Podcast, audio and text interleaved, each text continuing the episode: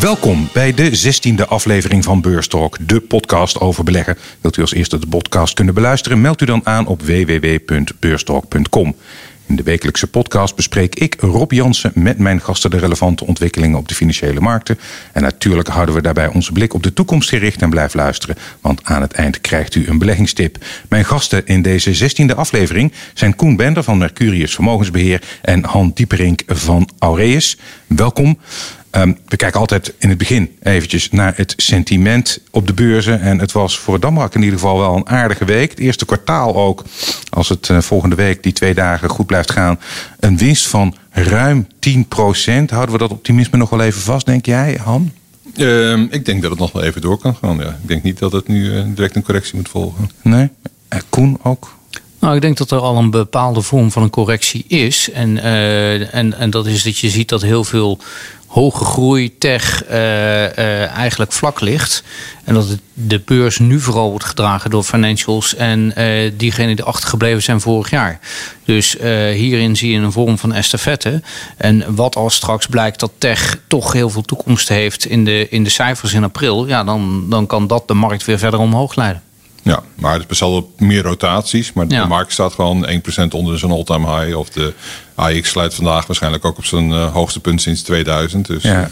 Nou ja, precies. Dat, dat record van uh, uh, 701,6, dan heb ik het over de slotstand. Dat gaat er dus uh, dat gaat er de komende weken wel aan, denk jij? Al? Ja, ik denk dat dat een kwestie van tijd is. Ja. En bij dat oude record dachten mensen ook van... oh, de beurs gaat verder stijgen. Nou, we weten dat toen vrij kort daarna de dotcom-bubbel uh, uit elkaar barstte. Um, maar zo'n correctie zit er dus uh, voor jou niet in. Nee, nou ja, het gekke is met, records, die worden vaak gevolgd door nieuwe records. Dus mezelf is vaak dat een, een record een all-time ja. high is. Ja. Dus meestal zie je dat hele reeks van de records achter elkaar. En juist als je dat, dat technisch zou bekijken, zou het positief zijn als je boven dat all-time high toch uitkomt. Van, hmm. uh, wat is het, 21 jaar terug maar liefst. Dus, uh... Ja, en uh, laten we niet vergeten dat het record dat toen neergezet werd. En, en, ik denk dat er vijf aandelen zijn die nu nog steeds in diezelfde index zitten. Hmm. Dus het, het, wordt nu naar recordhoogtes gebracht door bedrijven die toen nog niet eens bestonden. Hmm. Adyen, Prozus, Just Eat Takeaway moesten toen nog uh, ingeschreven worden in de Kamer van Koophandel. Ja, en bedankt natuurlijk dat uh, Silicon Valley eigenlijk in Nederland ligt hoor. Want bedoel, als je kijkt met ASML, ASMI, Bezi en alle tech die we hebben natuurlijk. Dus ja, de AX is wel een tech, uh, een tech 30 index. maar ja. tegenwoordig. Ja. ja. En met Bezi daarbij nu ook uh, net in de index gekomen. En meteen, dan zie je dus ook year to date. Uh, is dat dus meteen de grootste stijger ook in de AEX. Wat natuurlijk ook een beetje een vertekend beeld geeft als hij ja, er maar net in ja, zit. Ja. Maar goed, um, ja, voorwaarde voor die stabiele beurs is natuurlijk ook wel dat de inflatieverwachtingen en de rentes uh, niet al te ver oplopen. En ja, dan is wel de vraag, Koen, wanneer maak jij je zorgen? Want naast een oplopende beurs zie je ook oplopende rentes, met name in de VS ja, iets oplopende rentes. Die uh, uh, nog steeds, wat mij betreft, niet op zorgelijke niveau staan. En ook niet uh, leiden tot een overspannen inflatie. ik denk dat er nog steeds weinig looninflatie is. Zolang de werkgelegenheid nog niet op, op de niveaus van pre-COVID terecht is gekomen. Ehm, en ik denk dat je wat dat betreft een iets hogere rente zou gezond kunnen zijn. Uh, ook daar zitten we nog niet op de niveaus van eind 2019. Dus uh, mm. maken we ons niet zoveel zorgen. Je kan wel op korte termijn natuurlijk wat inflatie krijgen. Maar daar gaan we het misschien zo meteen over hebben als we het over het Suezkanaal hebben. Ja. Nou ja, op korte termijn heb je sowieso inflatie. Want inflatie meent natuurlijk altijd de prijsstijging jaar op jaar. Ja. En een jaar geleden was het natuurlijk niet zo uh, nee. woestwillig. Dus uh, ja. dat, die, die vergelijking is wel positief. Op het moment dat je uit een recessie komt, heb je altijd wat meer inflatie. Dat is normaal. Dan trekken de prijzen weer wat aan. En je hebt wel verschillende zaken die toch spelen. Je hebt natuurlijk die monetaire injecties gehad. Er is veel geld, ook aan de zijlijn. Dat is dan de vraagkant. Aan de aanbodkant loopt het wat spaak. Aan de semiconductors, aan de containers. Nu dan nog wat extra in Suez, dat zou je kunnen zeggen. Maar dus het is uh, niet zo vreemd dat er wat inflatie uh, komt. En uh, de vraag is alleen, durft de markt dan daar doorheen te kijken? Dus dat het zegt, nou over twee jaar valt het wel weer mee. Of schrikt men straks toch als de inflatieverwachtingen richting 2,5, 3 procent gaan? Maar ja, mind you, als je kijkt naar de Verenigde Staten, de groei dit jaar, de, de IMF had eind uh, de januari nog staan 5% voor 2021. Ja. ja. dat tendeert nu richting de 8%. Als je nominaal rekent, dus dat is reëel plus het inflatie, zit je waarschijnlijk op 10% plus groei in de Verenigde Staten. Dat is natuurlijk fenomenaal. Dus dat, ja. uh, dat is natuurlijk wat er ook de rotatie in gang zet. Uh, maar qua inflatie, ja, ik, ik heb toch wel de neiging dat het wat meer over twee jaar een zorgenpunt is dan dat het nu echt een zorgenpunt is. Want nu heb je nog werkloosheid en is nog ruimte in de economie om te groeien, zeg maar, met de bestaande capaciteit. Dus ik heb nu niet de druk dat het meteen zo. Ja, maar ze krijgen heel, de Amerikanen krijgen uh, relatief veel geld, juist ook aan de onderkant van de arbeidsmarkt. Ja, um, ja die gaan uitgeven. Dus ik denk dat je misschien uh, ook wel op korte termijn een, een flinke boost kunt krijgen van de inflatie. Je kan, dus je krijgt wel een boost van de inflatie, maar dat is niet zo heel erg. Met richting 2,5, 3 procent, misschien wat hoger als je kijkt naar de olieprijs, die natuurlijk jaar op jaar uh, vergelijkt. Maar de vraag meer is of dat structureel ervoor zorgt dat de inflatieverwachtingen veel hoger komen te liggen dan ze nu al liggen. Hmm. Dus nu als je bijvoorbeeld uh, de vijfjaars uh, expected verwachte inflatie hebt, wat ingeprijsd is, dan is zo'n 2,5 procent. Ja, gaan we nog echt naar 3 of 3,5 en 4 procent? En dan de vraag komt, wat gaat de Fed dan doen? Als hij zegt, nou, dat soort inflatieverwachtingen. En de Fed zegt, ja, ik ga pas acteren op het moment dat de inflatie daadwerkelijk richting de 3, 4 procent voor geruime tijd is. Hmm. Dus daar is waar de markt meer bang voor is. Niet zozeer voor inflatie, maar hoe de Fed erop reageert. Hmm. Um, ja, jij noemde het al even, Koen. Uh, ondertussen ligt er ook een tanker dwars. Uh, wat heel erg leuk is voor Container, Bos. Uh, een con Containerschip, sorry, ja. een containerschip. Ja. Was het maar een tanker. Dat was makkelijker. Uh, leeg. nou ja, dat hangt er vanaf uh, hoe zwaar beladen die is. Want als een tanker vol is, denk ik dat die ongeveer... Want die zijn tegenwoordig ook 300 meter lang. Uh, maar goed, er ligt Ja, een maar schip... het is wat, het is wat Han zegt. Hè? kun je leegtanken. Die kun je, die kun je heel snel lossen. Want Ja. dan leg je er een andere lege tanker naast. En dan Ja. pomp je de olie over. Ja. En dit is een ander verhaal. Want dit is een containerschip. Willen ze daar eh, een van de grootste ter wereld. Wil je daar die containers afhalen. Dat moet je op die plek met helikopters doen. Stuk voor 50 stuk. meter hoog is dat ding. 50 meter hoog. Dan zet je niet even een kraan van mammoet langs om, eh, om een container eraf te tillen. En eh, ja, dat schip dat, dat zit echt wel muurvast. Dat is gewoon. eh, eh, dus dat kan heel lang duren als dat niet zondag op maandag door hoog water loskomt uit zichzelf. Ja, dan, dan heb je een serieus probleem. Ja, Mooie meneer plus voor Boscanus. Precies, ja. En de topman Berdowski die zei inderdaad van als we hem niet vlot krijgen, dan kan het wel weken gaan duren voordat we, voordat we daar, eh, Ja, voordat dus- hij weg is. Met als gevolg, ja, disruptie weer van de, van de Ja, productieketen. er gaat eh, 10 miljard aan handel per dag door het Suezkanaal. Dus eh, tel je uit je winst. Ja. Ja, dus en dat zijn allemaal ook onderdeeltjes voor tal van andere processen die dan weer te laat komen, niet geleverd kunnen worden of niet gemaakt kunnen worden. Of die eh, dan buiten het seizoen vallen. Dus eh, nee, dat, Nou, de schade is eh, waarschijnlijk veel groter. Je zonnepanelen voor je nieuwe huis in Leidse Rijn zou best wel even op, op zich kunnen gaan laten wachten. En eh, al dat soort dingen. Dus je kan verstoring krijgen. Je weet nog niet precies waar. In het ergste geval ben je tien dagen later.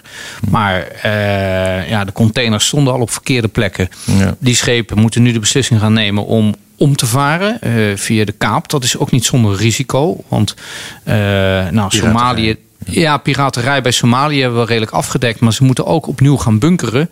En dat is waarschijnlijk in Nigeria. Dat is ook niet de, de, de, prettigste plek waar je even, eh, even, even stopt.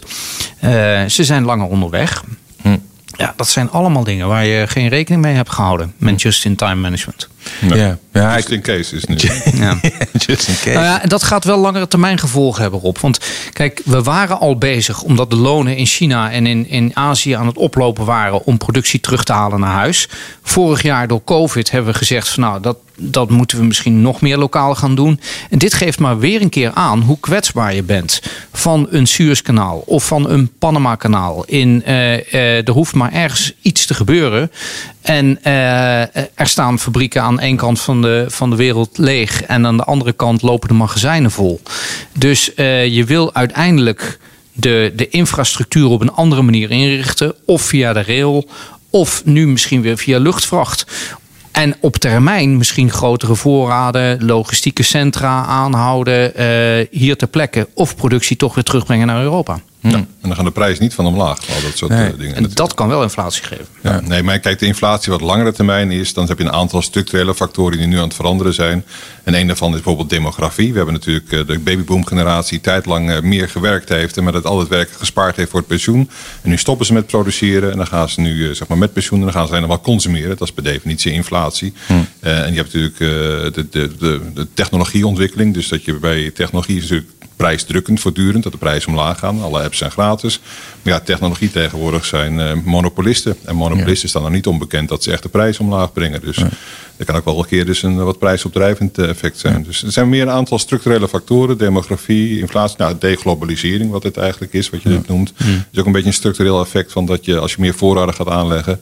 Uh, en dat kan op termijn, maar bijvoorbeeld ook de, alles wat ESG en verduurzaming is. Als je alle externe kosten, want dat is het, in de prijs gaat berekenen. Dus als je mijnbouw pleegt, dan zie je dus dat toch heel veel milieulasten zijn. Als je die verdisconteert in de prijs, of als je de CO2-rechten, als de CO2 naar 80 of 100 euro per ton gaat, ja, dan wordt de olie toch een stukje duurder. Dus het, al dat soort uh, meer structurele trends die zorgen volgens mij meer op termijn, over drie, vier jaar, voor een echte oplopende inflatie. Ja. En dit is gewoon van ja, we hebben gewoon een misallocatie gehad uh, vorig jaar, dus door de, de, de, de, de korte type recessie. En uh, nu moeten ze daar dan uit proberen te komen. Dus dan zie je dus dat er aanbod allerlei verstoringen zijn in semiconductors. Ja, dat is ook niet 1, 2, 3 van, de, van tafel. Want uh, die fabriek voordat die hier staat in Taiwan en ja. bij Intel dan nu ook. Dat duurt nog wel tot 2024. Ja. En we hebben ook toevallig vandaag het nieuws van Ford dat zij de productie van de F-150 pick-up truck uh, stilleggen. Wat hun meest winstgevende uh, model Ja. is. Uh, Ja. Dat is, uh, dat hakt erin. Ja, dat hakt er zeker Dat in. is 2,5 meer dan winstkosten bij Ford. Dat het, uh, Ja. ja. Even, ja. nou, het is, uh, ik ben benieuwd hoe dat uh, gaat uh, uitwerken de komende maanden. Um, waar we deze week ook uh, mee te maken kregen. Misschien niet direct in ons portemonnee, maar ik vond het toch wel uh, opmerkelijk nieuws. De Turkse lira, die is wel vaker in het nieuws. Uh, die begon uh, wat onrustig aan de week. Wat zeg ik, die daalde meer dan 10% in waarde. Nadat president Erdogan van Turkije de president van de centrale bank aan de kant had geschoven. Um, Han, wat is er in de kern aan de hand in Turkije? Nou, in de kern gelooft Erdogan dat als je de rente verhoogt, dat dan de inflatie omhoog gaat. Dat is niet zo, maar dat is wel dat hij, wat hij gelooft. En deze meneer uh, uh, Akbal heet hij, die heeft uh, de rente verhoogd van november 9% naar 19%. Um, ja, dat is natuurlijk, dat remt de economie. En dat zorgt ervoor dat je inflatie uiteindelijk onder controle krijgt. Maar dat is natuurlijk niet wat Erdogan wil. Die wil juist dat de economie gestimuleerd wordt. Mm. Die vindt het belangrijker. En uh, nu heeft hij hem ontslagen, dus dan komt er een nieuwe die dat dan niet zal doen, zeg maar. En ja, dan is toch de markt een beetje beducht voor dat monetaire beleid. Als je een, een centrale bank heeft die ervoor zorgt dus dat de koopkracht in stand blijft, dan blijft ook de munt sterk. Mm. Um, wat je wel ziet trouwens in Turkije is, is dat de uh, rente op de 17-jarige Turkse staatslening nu ongeveer 17% is. Dat vind ik wel vrij fors eigenlijk. Ja. Want het is meestal zijn dit soort dingen dat een enkele jaren duurt. Niet dat het over 10 jaar zo, zal duren. En dan is 70% een daling van de lira tegen de euro. Is dat toch wel erg veel als je kijkt. Uh, het is wel een vrij rijke vergoeding. Um, er was ook een vraag of er exposure was, geloof ik, van Europese banken. Want, uh... Ja, ja dat, dat, dat is dan ook natuurlijk altijd een vraag die zich opdringt. Nou ja, de Spaanse banken hebben traditioneel ongeveer 6% tegenwaarde van het Spaanse BBP aan en Turkije uitstaan. Ja. Dus dat speelt dan daar nog een beetje. Maar, Verder valt het mee. Uh, ja, maar het is niet zo dat ik dan denk, dit, dit ontaard. Het komt natuurlijk wel vaker voor in Turkije. En ja. het zal een beetje onrustig blijven. Hm. Maar ja, uiteindelijk is het Jij ligt er niet wakker van verder? Nou ja, het zit al in de koers, denk ik. Ja. Ook aan de koers van de lira en de koers van de rente. Dus, ja. uh, en ook in de koers van Turkse aandelen. Want ja, die staan op een KW van 5 of zoiets. Dus ja. dat, uh... ja, dat, dat blijft natuurlijk toch een van de grote, grote risico's van uh, beleggen in een land als Turkije. Ehm, de exposure daar naartoe, ja, dan zit je vooral inderdaad bij BBVA, uh, Credi, uh, Unicredito, uh, Italiaanse bank. ING een heel klein beetje heeft wat exposure naar Turkije toe. Maar het zijn niet hele grote posities. Hm.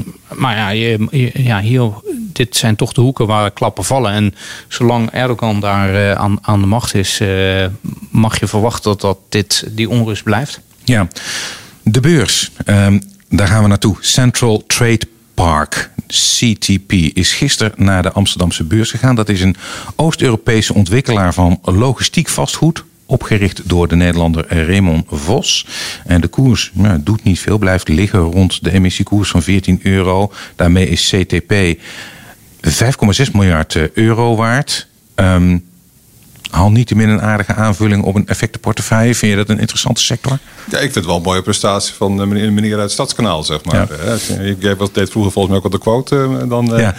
Nou, dat iemand dat toch zo snel gebracht heeft in 20 jaar tijd, dat vind ik wel een fantastische prestatie. Ik weet nog dat ik uh, keek toen zeg maar de, eh, de, Oost-Europese landen zoals, uh, zoals Bulgarije en Roemenië bij de euro werden gevoegd. Hè. Dus op een gegeven moment zou je convergentie krijgen. En dat spel zou dan toch ook in vastgoed een hele positieve ontwikkeling hebben. Nou, dat kun je hier wel zeggen.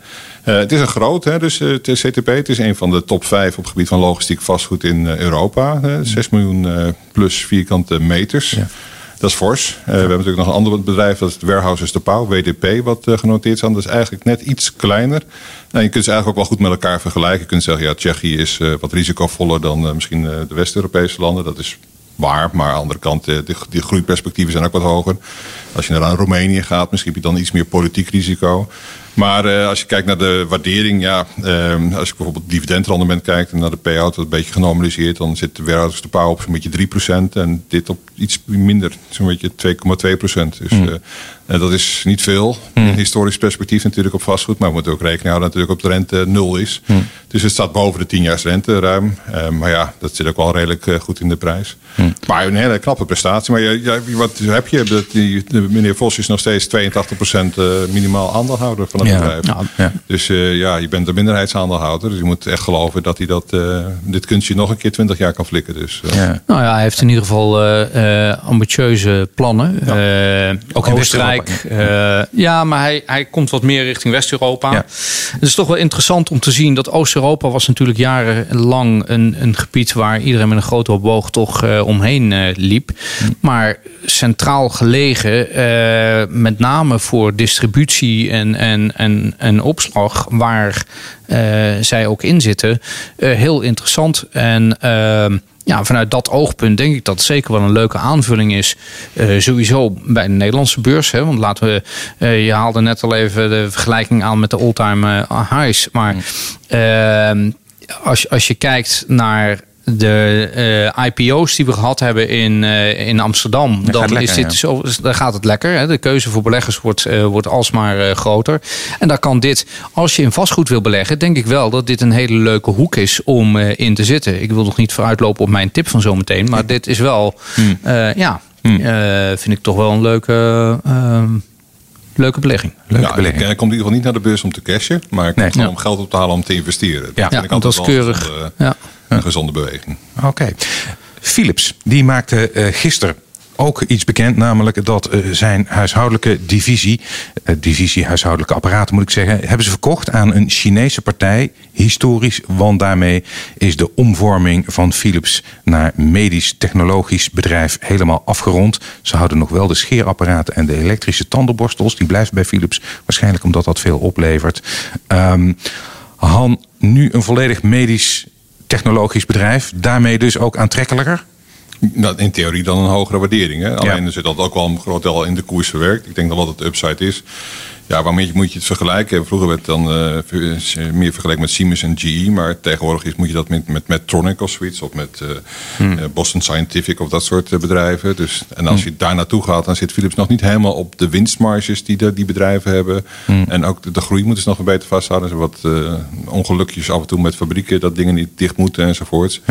Dus er kan nog in de executie kan nog wat uh, verbeteren. Maar ja. Um, ja. het is wel een heel mooi bedrijf. Hmm. Uh, maar ja, wat je dus we ziet nu met uh, eh, ASML, wat het ook uit Philips voorkomt, wat een factor 3, 4 of 5 keer groter is dan Philips tegenwoordig. En ja, de TSMC is natuurlijk ook in het nieuws. Dat is tegenwoordig 10 keer zo groot als, als Philips. En daar was Philips oorspronkelijk de grootste aandeelhouder hè, van ja. 28 procent. Dat, was, dat, is, dat, dat, dat belang in TSMC is drie keer zo groot, is veel waard. Dus ja. ja, eindelijk zijn ze teruggebracht tot tot een, uh, ja, een medisch uh, bedrijf. En daar zit op zich een groot groeipotentieel in de toekomst. Want je hebt natuurlijk de zorgkosten die dan daardoor omlaag kunnen. Maar bijvoorbeeld ook in, als je kijkt naar de opkomende markten, dan wordt natuurlijk relatief weinig uitgegeven nog aan dit soort uh, apparatuur. En met name ook met de technologie maakt het veel meer preventie eh, mogelijk. Dus ik, op zich, qua groeipotentieel zit het wel in, denk ik. Nou, ik vind het ook heel leuk. Hè? Als je kijkt wat ze, wat ze wel houden. Dat heeft toch allemaal ook met het lichaam te maken. Uh, scheren en, en mondverzorging. Dus je zou zelfs over na kunnen denken van goh, als daar sensoren in komen die in een hele vroege sta ook weer communiceren uh, over je gezondheidszorg, uh, dan, dan, kun je die lijn doortrekken. Maar dat is misschien nog wat verre, verre fantasie. 75% van de omzet komt nu uit, uit medisch. En daarmee kun je ze met andere medische bedrijven gaan vergelijken. Wat Han net zei, hè, ze hebben nog wel wat dingetjes weg te werken. In de zin dat de winstmarge wat hoger kan. En dat ze af en toe nog wat hiccups hebben. Maar de waardering van de medtech sector in Europa is 15 keer de winst. En Philips staat nu op 11,6 keer de winst. Dus hmm. vanuit dat oogpunt is er ook nog wel wat uh, verbeteringsslag. Uh, het afronden van deze transitie geeft misschien ook wel een moment waarop Van Houten het stokje gaat overdragen. Ik weet niet of er een termijn is waarop hij dat. dat zou ik positief vinden. Ja? Ja. ja? Ja, je vindt wel, je... Ik vind niet, ik bedoel ook bij een NXP met het historie. Ik denk toch dat er een betere man te vinden is dan, dan nu. Wat ja. zit. Ja, interessant. Ja. nou, breaking news. Goed. Jij, jij, bent wel tevreden over hoe hij het gedaan heeft? Uh, nou ja, ik vind, kijk, hij heeft, het, hij heeft steeds keurig op de winkel gepast. En uh, is heel voorspelbaar geweest richting uh, beleggers in de verwachting die hij geschept heeft. En datgene wat er uiteindelijk gepresenteerd werd. Hmm. Dus nou, op dat punt job wel dan. Maar ik kan me ook voorstellen dat voor hem nu, nu deze transitie is afgerond, wil je weer een heel traject gaan op. Ja, dan moet je echt nog voor misschien wel tien jaar bijtekenen. Nou, de vraag is of dat dan uh, nog zijn uh, tenor gaat zijn. Ja, we hebben toch echt regelmatig misses gehad bij fabrieken dat, waar het toch weer iets niet goed was, wat er heel veel geld gekost heeft. Dus, mm. dus ja. en ik denk dat het tijd is voor inderdaad die, een, een nieuwe frisse blik bij Philips. Een frisse blik bij Philips. Um, we hebben ook heel veel vragen weer van luisteraars gekregen. Um, onder andere over Rabo-certificaten. Uh, de luisteraar die mij gemaild heeft, die vraagt zich af waarom de Rabobank de 6,5% certificaten niet aflost tegen een koers van 100. De koers is ongeveer 130. Ik heb hier van een redelijke pluk, loop ik een risico door te blijven zitten. Han. Het risico bestaat dat ze worden ingetrokken. Ze worden niet afgelost dan. Het zijn feitelijk hm. certificaten. Het is core tier 1, hè, zoals het mooi heet. We altijd een beetje moeite of het nou een coupon is of het dan een dividend. Het is dan een uitkering, wordt het genoemd. Maar voor de duidelijkheid, bedoel, het is feitelijk aandelen. Je moet het vergelijken ook met aandelen van ING en aandelen van ABN AMRO. Hm. Zo, zo dicht zeg maar, zit het bij het eigen vermogen, want daar zit verder niks meer tussen. Um, en als je dan kijkt naar de vergoeding, uh, 6,5%, dan, maar dat is dan met de 130 is het dan 5% couponrendement. En op het moment dat je dan van 130 naar 100 gaat, dan heb je natuurlijk een negatief eh, rendement te pakken. Ja, um, ja dat de vraag of dat gaat gebeuren, staat ongeveer 8 miljard uit. Je moet rekenen dat Rabo in 2019 iets van 2,2 miljard had. Vorig jaar was dan 1,1 miljard winst. En dan gaat dan, als je die uitkering die dan aan de certificaten gedaan wordt, wordt het meer dan 500 miljoen. Dus dat is best wel kostbaar eigen vermogen. En uh, dat wil je natuurlijk uh, graag uh, verbeteren. En het lastige bij Rabo is natuurlijk dat de return on equity ongeveer iets van 7 is. Waar dan ING en AMRO in normale tijden iets van 11 halen. Dus ja, je moet dat dan goedkoper kunnen financieren. En daar zie je wel mogelijkheden natuurlijk. je hebt bijvoorbeeld uh, COCO's, dus conditional coupon notes en andere tier 1 materiaal. Wat ja, in de huidige markt, als je de zoektocht naar yield en waar de centrale banken natuurlijk veel steunen je wel ziet dat daar de prijzen lager liggen dan 5%. Dus als dat heel veel tussen zit wat ze nu geven en wat ze dan kunnen herfinancieren, want je hebt toch steeds nog dat eigen vermogen nodig, je moet wel de kapitaalsvereisten doen, hmm. dan zou het kunnen, ja, in theorie. Ja. Uh, het is niet zo dat dat meteen de wens is, denk ik, maar in theorie is dat mogelijk. Ik verbaas me wel een beetje inderdaad over de prijs, want als je 130 vergelijkt met bijvoorbeeld het dividendrendement van uh, ING of ABN AMRO in normale tijden, want dat zijn partijen die dus en winstgevend zijn. En uh, in principe dus in normale tijd ook een hoger dividend uitkeren. Hè. Als je kijkt naar ING, dat gaf iets wel 70 cent. ABN AMRO zelfs van iets van 1,40 of zo. Dus ze staan ongeveer alle twee uh, een tientje. Dus die geven gewoon 7 of 1, 14 procent. Maar ja, dat zal bij ABN AMRO toch wel wat afkomen. Want ik zeg altijd na 10 procent komt nul. Dus, ja. uh, nee, dus ik denk dat, uh, ja, dus dat je daarmee moet vergelijken. Gewoon met anderen. En, en dat is een beetje verwonderlijk dat mensen toch denken... ja, het is een soort spaaralternatief. Nou, dat is het dus niet. Nee, daar zit dus wel degelijk dat risico wat die uh, luisteraar uh, aangeeft, dat is er dus wel degelijk. Um, nou ja, niet zolang iedereen er maar blijft geloven dat het inderdaad een spaaralternatief is. Niet. Maar het risico is dat als je het vergelijkt met alternatieven, met het vergelijkbaar risico, hm. dan zie je dus dat je daar meer rendement haalt. Hm. En dan zou je gewoon ING of ABN AMRO, als je kijkt naar het dividend wat je daar haalt, dat is dan beter. Bovendien zit daar ook nog upside in, omdat natuurlijk als het hm. de, de, winsten dan verbeteren. Dus, en de downside heb je, is, is gelijk. Hè? Ik bedoel, als de, de hm. bank omvalt, maakt het niet uit of je de aandelen van ING of de aandelen van Rabo hebt. Dus certificaat. Het, het, het, is hetzelfde risico. Ja. Ik zie je stem met Koen. Ja, nou ja, ik uh, luister aandachtig naar het verhaal van Han. En uh, ik uh, herken daar een aantal dingen in. Ja. Kijk, ik denk dat je sowieso, als deze meneer een hele grote pluk van zijn vermogen erin heeft, dan, dan is het eerste antwoord: je moet spreiden. Hmm. En kijk naar goede alternatieven. En die zijn er zeker wel te vinden in coco's, ook van andere banken, die je daarbij zouden kunnen helpen. En ja, ik heb altijd met veel bewondering uh, en verbazing gekeken naar de Rabo-certificaten. En zoals mensen die inderdaad in een bepaald hokje uh, zetten, waarvan ik denk van nou, daar horen ze niet thuis. Hm. Maar uh, dat, dat is ieder voor zich. En als ze dus meer risico hebben, dan zijn er andere goede, goede alternatieven. Ja. ja. Nou, en het probleem wat dus neemt wel toe, want het afgelopen jaar is natuurlijk geen dividend uitgekeerd. En dan krijgen ze dan een stok wat is dat? Is, is dat een stokcoupon of is het stokdividend? Maar een stokuitkering in ieder geval. Maar dat betekent dus dat er nog meer certificaten bij komen. Dat is dan wel de consequentie. Dat betekent dus dat je daar dan, als je weer cash over gaat betalen in de toekomst, dat nog een groter deel van je winst zeg maar, uitgekeerd moet worden aan de ledencertificaten of aan de certificaten. En ja, op een gegeven moment dan, als je 7% return on equity hebt en je hebt een steeds grotere groeiende Ja, het is een molensteen. dat, wordt een, eh, dat wordt toch een molensteen om je nek. Dus die moet een keer wat of in een Rabo-termen, uh, dit wordt tractor pooling. ja. Um, nog een vraag, vraag 2 um, van een luisteraar. Ik zit met een prangende vraag die mij al geruime tijd bezighoudt. En het gaat over de OTC-markt, over the counter, de niet gereglementeerde markt. Dit kan via mijn broker, Keytrade, maar je wordt als klant wel heel erg bang gemaakt om dit te doen. Is dit stemmingmakerij en terecht? Is het echt gevaarlijk hier te handelen? Um, het hoeven ook niet altijd obscure bedrijven te zijn waar je wil instappen. Neem Nintendo geen onbekende. Deze wordt OTC verhandeld. Bijkomende vraag is dan ook waarom zo'n gevestigde waarde niet op de gereglementeerde handel wil. Hebben ze iets te verbergen? Um, graag inzicht op het OTC-handelen via jouw gasten. En doen ze het zelf ook wel eens? Nou ja, je, je, handelt al OTC als je valuta handelt. Ja. valuta dat gaat niet via een beurs. Dat gaat ook over de counter. En over de counter betekent gewoon dus dat je het niet via de beurs handelt. En via de beurs heb je bepaalde bescherming. Hè, dat je uh, eisen hebt, kapitaalseisen, rapportageverplichtingen. Dus op het moment dat je daar niet aan voldoet, dan uh, word je bijvoorbeeld in Amerika uh, teruggestuurd naar de pink sheets. En de pink sheets dat is ook OTC. En dan heb je dus ook minder bescherming en ook minder transparantie, ook minder liquiditeit. Dus allemaal nadelen van OTC handelen. Maar er zijn natuurlijk ook gewoon bedrijven zoals Nestlé die een notering heeft in de VS of Samsung dat in Londen is genoteerd of het voorbeeld van Nintendo. En dat is in de vorm van ADR's of GDR's, dus eh, American Depository Receipts of uh, Global Depository Receipts. En daar zijn een aantal aandelen verpakt in een nieuw iets en die zijn dan niet naar de beurs gebracht. Een soort certificaat van een Een soort certificaat, maar die dan op, over de counter kunt verhandelen. Maar die vertegenwoordigt gewoon 1, 2 of 10 uh, van, die, uh, van die buitenlandse, van die Aziatische aandelen. Ook omdat mm. je Samsung bijvoorbeeld niet zo makkelijk kan kopen in mm. Korea. Uh, en eigenlijk zie je wel dat bijvoorbeeld in Londen liquider bijna is dan in Korea zelf. Mm. Um, je hebt dus iets minder bescherming. En dat is waar je dus voor waar de broker, Waar de broker voor waarschuwt. Zegt van, ja, pas op, je belegt niet via een beurs. Er is minder toezicht op. En dat kan van alles zijn. Het kan ook bijvoorbeeld in de bid-offer zijn. Of in andere liquiditeit die dat speelt.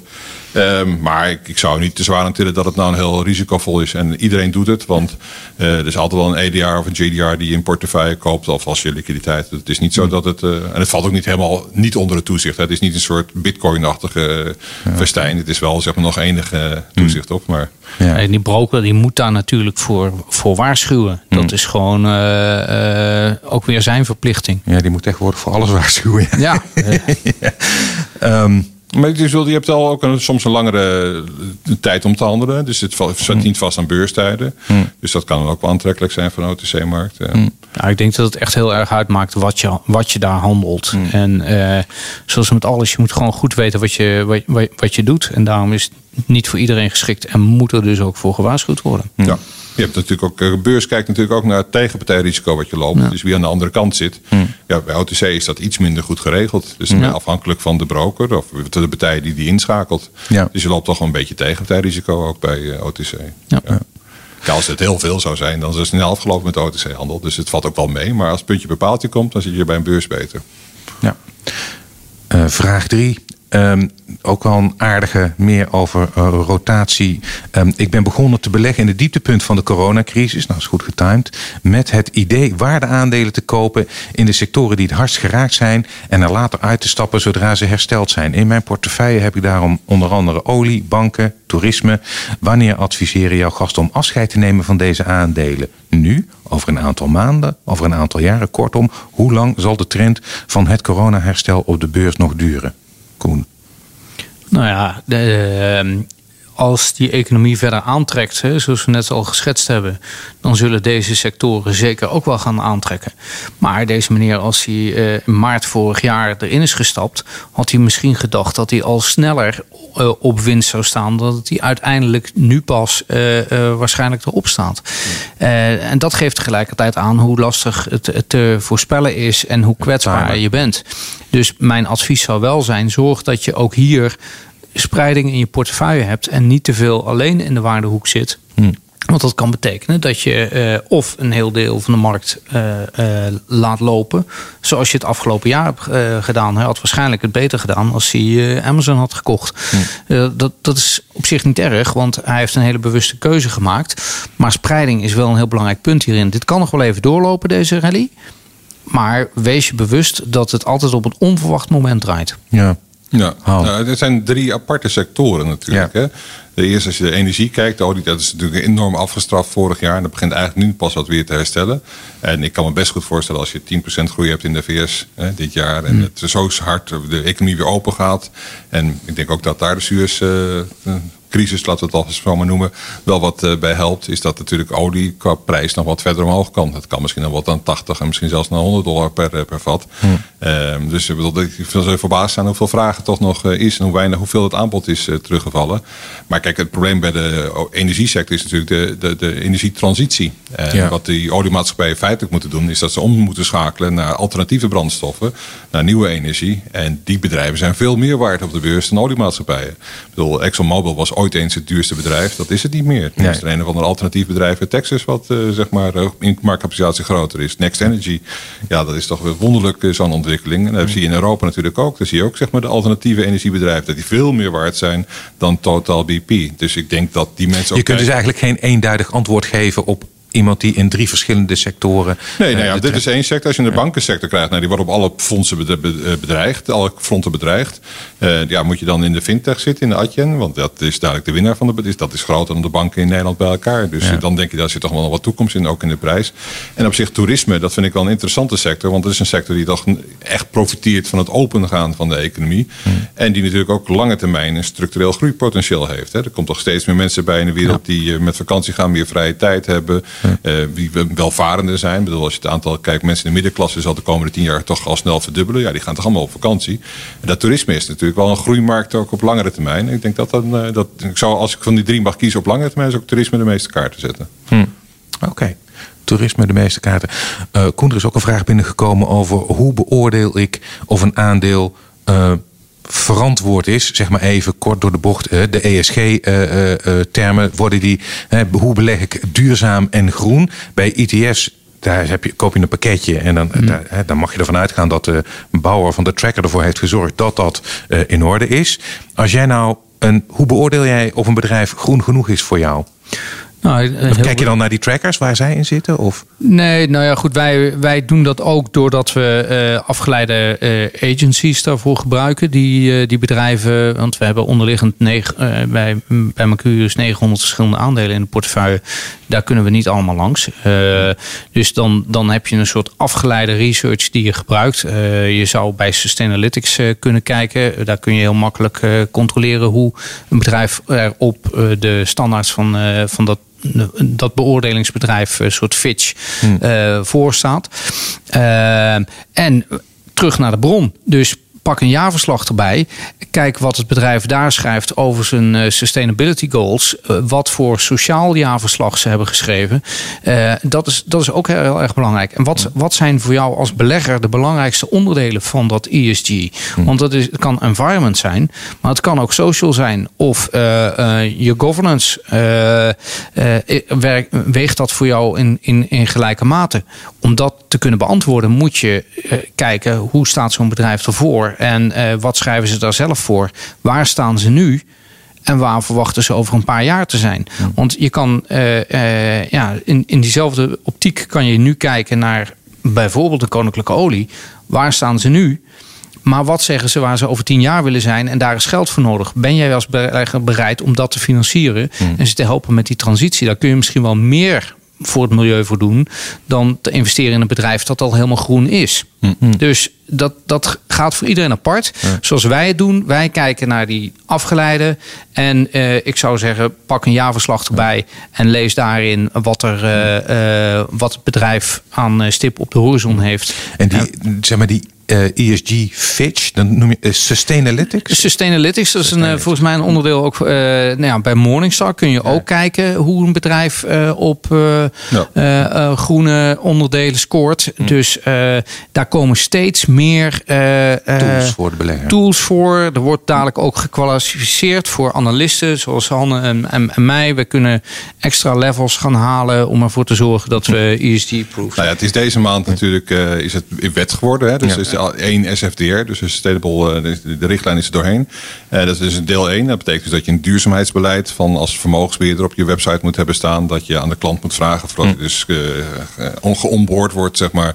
Wilt u wel of niet duurzaam beleggen? Dat de klant ook weet wat er wordt verstaan. Of het geïntegreerd is in de dienstverlening of niet. Dus je hebt een aantal verplichtingen. Wat daaruit volgt ook nog, is dat er ook dus een rapportage moet komen op de portefeuille van in hoeverre die dus duurzaam is. Dus er hm. moet in meer inzicht komen om greenwashing te voorkomen.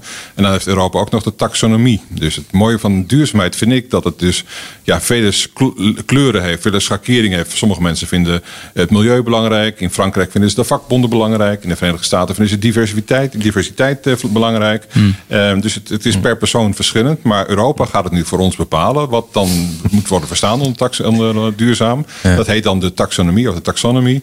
Um, en dat is dus nog wat veel wat, wat eraan komt. En daar is dus heel veel mee bezig. Elk bedrijf heeft een uh, duurzaamheidsverslag tegenwoordig wel zichzelf respecterend. Hm. En uh, de meeste aandelen wereldwijd, die kun je ook terugvinden op MSCI. Dus MSCI.com heeft een site. En als je gewoon op Google zoekt MSCI en doet dan ESG en doet dan bijvoorbeeld iets van ratings of zoiets, ESG-ratings. Hm.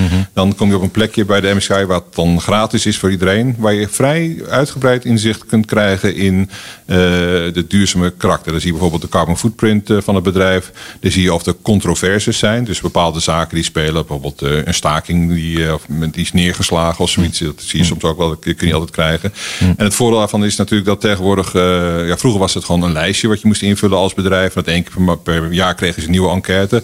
En tegenwoordig gebruiken ze daar toch wel big data van. Een machine reading, zeg maar. Dus dat je feitelijk heel veel krantenartikelen leest. En uh, ja, dan zie je de controversies dus een stuk sneller. En uh, ja, bedrijven willen toch niet die controversies hebben, omdat ze dan ook lastige vragen krijgen. Dus ik zie wel dat er uh, verbetering mogelijk is. Maar voorlopig, MSCI doet het gratis. Ook voor fondsen. Als je een beleggingsfonds zoekt en je wilt hem doorheen kijken van is dit wel een, daadwerkelijk een groen fonds. Hè? Want je hebt dan verschillende soorten groen volgens de Europese richtlijn. Je hebt lichtgroen, dat is dan artikel 8. En je hebt donkergroen, dat is artikel 9. En het verschil daartussen is als je donkergroen hebt, dan heb je ook nog een maatschappelijke positieve impact. Nee, dus dat je niet alleen zeg maar, eh, een screening doet op de portefeuille, maar dat je ook zeg maar, een doel hebt om met dus die belegging een positieve rendement te halen naast het positieve financiële rendement natuurlijk. Hmm. Um, ik wil met één eh, vraag, uh, met de vraag 5 wil ik afsluiten. En dat is: bedrijven hebben soms noteringen op meerdere beurzen. Komt verhandelbaarheid te goede? Easingcodes zijn dan hetzelfde. En dat is voor particuliere beleggers lastig om te kiezen. Daarbij bieden de meeste brokers wel de keuze, maar weinig advies over wat de beste beurs is. Bijvoorbeeld uh, een aandeel uh, kan je in Dublin kopen, maar ook in Milaan. Wat moet een particulier dan doen? Nou, ik zou eigenlijk kiezen voor de beurs met het meeste volume. Want daar, zit, daar waar de meeste liquiditeit zit, krijg je ook de beste prijsvorming. En als je, dus kijk goed is dit een, een, een, uh, een, een, acceptabel handelsvolume uh, voor een, een aandeel? Handelt het op tijdstippen die voor mij goed zijn, kan daar een overweging bij zijn. Als je bij wijze van spreken veel, veel s'avonds handelt, ja, dan kun je misschien beter kiezen voor een Amerikaanse notering.